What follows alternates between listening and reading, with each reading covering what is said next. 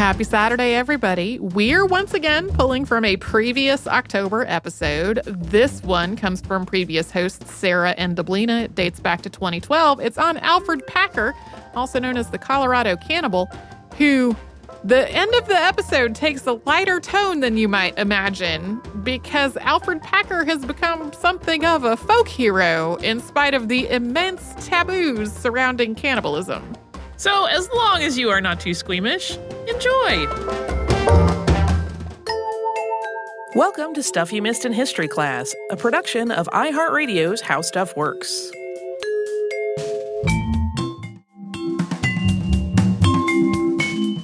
And welcome to the podcast. I'm Deblina Chakraborty. And I'm Sarah Dowdy. And if you're a regular listener of this podcast, you probably know that we've covered our fair share of historical murders, serial killers, and similar topics, especially during this time of year, Our Halloween season. October series tradition. Yes, but it's rare that we talk about killers who've taken their crimes a step further to include an act that some consider to be even more disturbing, and that's cannibalism.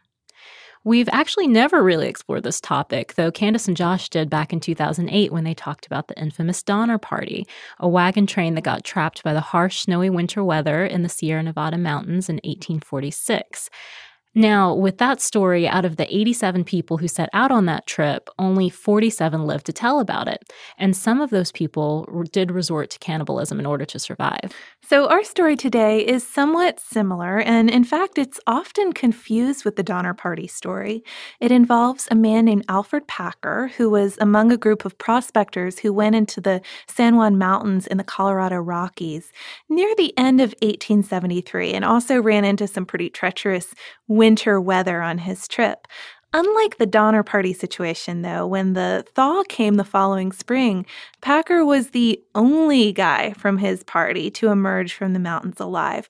A little more suspicious, and it certainly adds to the mystery of the story. It does. And what kind of set up this mystery was a series of suspicions, accusations, and confessions that didn't really match up that followed Packer emerging from the mountains.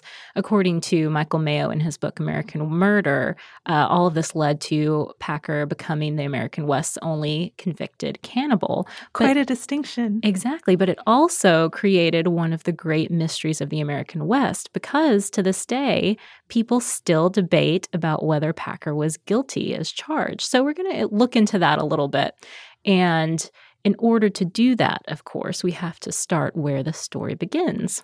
So it all started in November of 1873 when a group of about 20 or so would be prospectors set out from Bingham Canyon, Utah, and headed toward Breckenridge, Colorado in the Rocky Mountains in search of what else? Gold. And serving as a guide on this expedition was Alferd Packer. And just a little note before you start writing your email saying you were pronouncing it incorrectly, there is some debate about Alferd Packer's name, even though he's generally known as Alferd, like with the ERD. yeah, ERD. Official documents list his name as the more traditional Alfred. And it's supposed that he might have started going by Alferd when a careless tattoo artist misspelled the name on his arm, even though that's just kind of a rumor. I do like that idea, though. You know, your tattoo's spelled wrong. You're just going to go with it. Yeah, Alferd it legend. is. According to information from the Alferd Packer collection at the Colorado State Archives, Packer was born in Pennsylvania on November 21st, 1842, and during the Civil War, he enlisted in both the 16th U.S. Infantry of Minnesota and the 8th Regiment Iowa Cavalry, but he was discharged from both of these due to epilepsy. The rest of the details of his life are a little bit sketchy. The next real evidence that we have of his whereabouts is from when he joined up with those miners in Utah. He wanted to be a part of their prospecting party, but he didn't have a lot of money for provisions to make the trip. So, according to an article by Diana DeStefano in the Journal of Social History, he offered up 25 bucks and his services as a guide to join them in their journey. And he told them that he knew Colorado's high country well, so his offer was accepted. They didn't know their way around, and he did, so it seemed like a good match. He, he claimed he did, because according to DeStefano's article, it didn't take long for Packer to really rub his traveling companions the wrong way, and there were a few reasons for that. First of all, there was a rumor going around that Packer had served some hard time back in Salt Lake City because he was suspected of murdering his trapping partner. So not the kind of guy you might want with you out in the wilderness.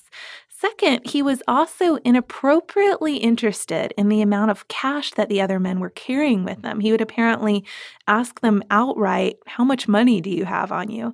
And then, thirdly, and perhaps most importantly, especially considering that the group was making this trek with limited provisions and really relying on Packer's expertise, he seemed to have exaggerated his skill as a guide. According to the article we just mentioned, he got them lost more than once, not something that would endear him to his traveling companions. So they're getting lost, they're running out of food, and the weather just keeps getting worse and worse. By the time they make it to the winter camp of Chief Ouray along the Uncompahgre River in Colorado in mid December, they were starving pretty much. The chief made it really clear to them that he thought it was a really bad idea for them to continue on with their journey at that point. He advised them to just stay where they were and wait until spring. And about 10 guys out of the party followed this advice. A small group of men led by Oliver D. Loutzenhizer was itching to get started, though, so they set out with directions from the chief toward the Los Pinos Indian Agency on the other side of the mountain. According to Di Stefano's article, Packer wanted to be a part of this group, but Loutzenhizer didn't trust him and threatened to shoot him if he tried to follow him. So he really did not like Packer at all. No, that maybe that first point on the, the jail time and all the lies that he'd been seeing along the trip. Not exactly the kind of guy you want with you on an already rough journey, on your I guess. trip. But another eager group of men also set out in the same direction, and Packer again served as their guide. The other men in this group were Shannon Bell, James Humphrey, George Noon, or perhaps his last name was Moon, You've, we see it both ways, Israel Swan, and Frank Miller. Chief Ouray gave them supplies and advised them to stay close to the river, but it's clear from what happened that spring that things soon went awry.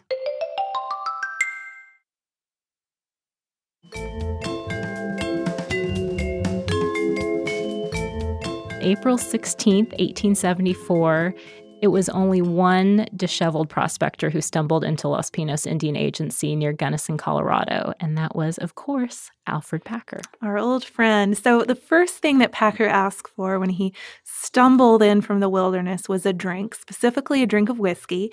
And of course, people wanted to know what had happened, what his story was.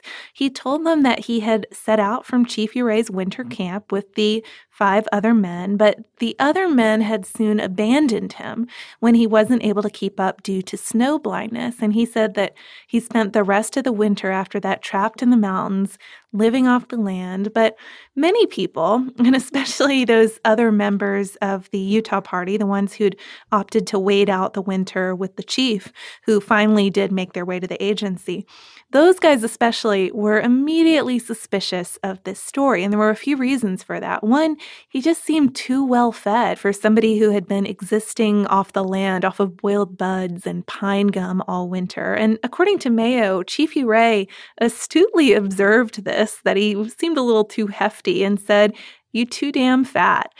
Another thing that seemed really off, Packer suddenly had all this cash on him. So not only was he packing a few extra pounds, he had all this money, even though he'd been pretty much broke before. Two really strange points. So, of course, people are asking more and more questions about this. And so, feeling under pressure, Packer offers up a very different version of events. This one includes a kind of confession. According to DiStefano's article, Packer said that just 10 days after the six men left the chief's camp, quote, one after another, the men, quote, had been killed by the remainder to be used as food by the rest. After the men were picked off one by one, eventually, of course, there were only two of them left. And Packer said he shot his last remaining companion in self defense. So, uh, a disturbing story, but one that sort of spreads the guilt around, at least. Yeah, he he's not seen as a murderer not a murderer in cold blood anyway. They were all in on to the cannibalism himself. together, Mhm. it seemed. Later that summer, though, a search party was set out to uh, look for the bodies of Packer's former companions. Packer led this search party, interestingly enough. I guess they needed him to, to try to show where he went, but they couldn't find anything. Still, though, even without any physical evidence, Packer was arrested under the suspicion of murder anyway. And the authorities just really had a feeling about this guy. They they had a suspicion that something was up. And confirmation of those feelings, or at least what seemed to be confirmation, came in August of 1874 when an artist for Harper's Magazine named John A. Randolph discovered the bodies of the missing prospectors near Lake City, Colorado. An article by Andrew Curry in Archaeology includes just a little snippet from the beginning of the Harper's account of the find, which read, quote, they were lying in a gloomy, secluded spot, densely shaded by tall trees at the foot of a steep hill near the bank of the Gunnison River. Marks of violence on each body indicated that a most terrible crime had been committed there. The bodies lay within a few feet of each other, in their blankets and clothes. There had been no attempt to conceal the remains. And Curry's article also mentions that the Harper's account came quote, complete with lurid illustrations of the badly composed bodies. Mm, So, lovely. Yeah, pretty graphic. According to Mayo's account, all the bodies were missing most or at least some of their flesh. DiStefano says that an inquest conducted after the bodies were found determined that it looked like the men had been brutally murdered in their sleep. And as a result of this find, Packer was formally charged with the murder of all five of his former companions. So, facing this hefty charge, Packer somehow managed to escape from jail and was on the lam for nine years after that. He was finally discovered by a merchant named Frenchy Carbazone in a saloon in Cheyenne, Wyoming and picked up March 11th, 1883. From there, he was sent back to Colorado to stand trial. But he had a little bit more to say before that trial. Yeah, on March 16th, 1883, he offered up his second confession. And this one was the one that he would more or less stick to throughout his life, though in later confessions, some of the details did change, but they were more ancillary details. I mean, this is, I guess, sort of, uh, not to make a bad pun, but the meat of the argument stays the same from it, here on out. Okay, so basically, his second story went like this He said that. He and his party got lost in the mountains and had to resort to boiling rosebuds and pine gum, as you referred to before, after their food ran out. After wandering around on ridgelines for a while, the prospectors made camp on the banks of the Gunnison River. Packer said he took his gun and he went off by himself to see if he could find a way out. But when he returned, he found four of his companions lying there around a fire, and they'd all taken a hatchet to the head. The one remaining, who was Bell, was by the fire roasting a piece of meat, which was supposedly From the guys. yes, flesh from one of the men. Upon spotting him, Packer said Bell immediately came after him with a hatchet, and Packer shot him in self defense and then hit him over the head with his own hatchet. He'd then eaten the flesh of the men to survive the harsh winter. So he admitted to cannibalism. It was just And the to killing murder- Bell. and to killing Bell in self defense. But he wanted it to be. I mean, murder was the thing that people were really up in arms about here. Murdering five men. It's suggested when you read these accounts that people would have pretty much understood the cannibalism. You know, you ha- you got to do what you got to do to survive when you're out there and in these harsh conditions. But it was the fact that Packer was also suspected of murdering these guys that and murdering really, for the for their money as well, it seemed. yes So the jury apparently didn't buy this new confession, though, because Packer was found guilty and was sentenced to hang. When the judge, who is Judge Melville B. Gary, handed down his sentence on April 13th, 1883, legend has it that he said something to the effect of, quote, there were seven Democrats in all of Hinsdale County, and you ate five of them. I sentence you to be hung by the neck until you are dead, dead, dead, as a warning against further reducing the Democratic population of this county. Yeah, this exact wording about the Democrats doesn't seem to be in the version of sentencing that's in the Colorado State Archives, though the dead, dead, dead part is. But according to Curry's article during the New Deal, Colorado Republicans did form these Alferd Packard clubs, and members of these clubs swore to, quote, eliminate at least five Democrats. Oh, I hope they didn't have like luncheon parties for their, their Alferd Packard clubs.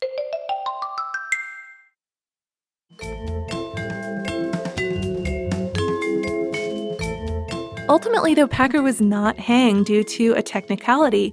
Essentially, the territorial murder laws had changed, and the Colorado Supreme Court ruled that prosecutions of murders before May 28, 1881, were invalid. Packer's case was retried. He did get 40 years in prison. He only ended up serving 18 of those. He was finally paroled in 1901. He died six years later. And according to the Colorado State Archives, the cause cause of death, which was on April 23rd, 1907, was listed as, quote, senility, trouble, and worry on his death certificate.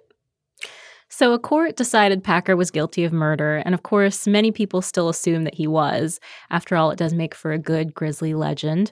But throughout the years, what really happened on that mountain has really remained a mystery, and many have argued that Packer was convicted on pretty flimsy evidence. George Washington University law professor James Starrs, who he's been responsible for the exhumation of many controversial historical figures, including Lizzie Borden's parents and Jesse James, he was curious enough about this mystery that he organized a team to exhume and examine the remains of Packer's prospecting party in 1989. And they found a lot of things there. They found, uh, first of all, plenty of evidence of trauma on the bones, which suggested that almost all of the flesh had been removed. Also, a lot of the cut marks were on the victim's backs, suggesting that the person removing the flesh didn't want to look at the victim's faces, which is just kind of an interesting look into the mind of psychological angle mm-hmm. to cannibalism. Yes. According to Curry's article, Starrs concluded that Packer was the killer because a war wound that was found on Bell's remains would have supposedly made it too difficult for him to inflict the wounds that they found on the other men.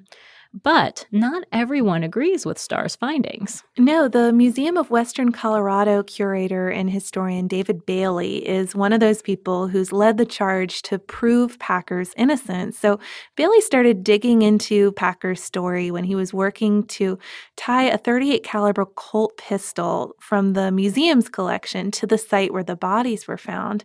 He was working in the late 90s, the the early aughts, so he couldn't exhume the bodies, you know, which had just been exhumed in 1989 because they were sealed off over after the last exhumation to protect them from relic hunters. He did, however, have access to some soil samples that were left over from the previous excavation. And by having those tested, Bailey was able to prove the pistol was at the site because lead found in the soil was an exact match for the bullets remaining in the gun. So it's starting to sound kind of like Packer's story of having to shoot Bell lined up a little bit. Also, the gun still had three bullets in it. There were two empty chambers, which matched up with uh, some of the testimony Packer had given. So, Bell's skeleton had some holes in it, possibly gunshot wounds in the pelvic region. Also, his wallet or his pocketbook, whatever he was carrying with all that cash that seemed Packer was interested in, also seemed to have been shot. So, this was enough to convince Bailey and many others that Packer was telling the the truth, that that second con- uh, confession was real. He held a mock trial for him in 2002 in which Packer was found innocent. Whether he was guilty or innocent, one thing that's for certain is that Packer became sort of a kitschy kind of folk hero in the 20th century. Since the 1960s, for example, students at the University of Colorado at Boulder have eaten at the Alferd Packer Grill. and according to Curry's article, the El Cannibal Burrito is apparently a popular menu item there. Oh, goodness. a bust of Packer was also placed in the Colorado State Capitol in 1982. So he made it into the Capitol. I mean, my goodness. He did. That's pretty official. There are also a lot of references to Packer in pop culture. I mean, one of the funniest examples is Trey Parker, who co created the animated TV series South Park, which we all know and love, wrote a play about Packer when he was studying at the University of Colorado called Alferd Packer the Musical. Later, he turned it into a film called Cannibal the Musical. And unsurprisingly, Packer has also just made his way into folk songs too. There have actually been several songs written about Packer, including 1964's The Ballad of Alferd Packer, which was written by folk singer Phil Ochs. The chorus for that song went, They called him a murderer, a cannibal, a thief. It just doesn't pay to eat anything but government inspected beef. There's even a cookbook out there called Alferd Packer's High Protein Cookbook. All right. Well, I feel like you may be picking that up. Oh, you Sarah. do? you do? Uh, After I go try the El Cannibal burrito? I don't know. I don't know. Well, you like to cook. I mean, I like you like meat. I like cooking, but I usually try to avoid any associations with cannibalism in most of my cooking. As, as a rule of thumb, I As guess that's a, pretty rule of good. thumb. It's a pretty good rule of thumb. thumbs in your daily cuisine. There you go. Well, I feel much more comfortable sitting in the studio with you right now. I'm, I'm glad I was able to reassure you I'm not a cannibal.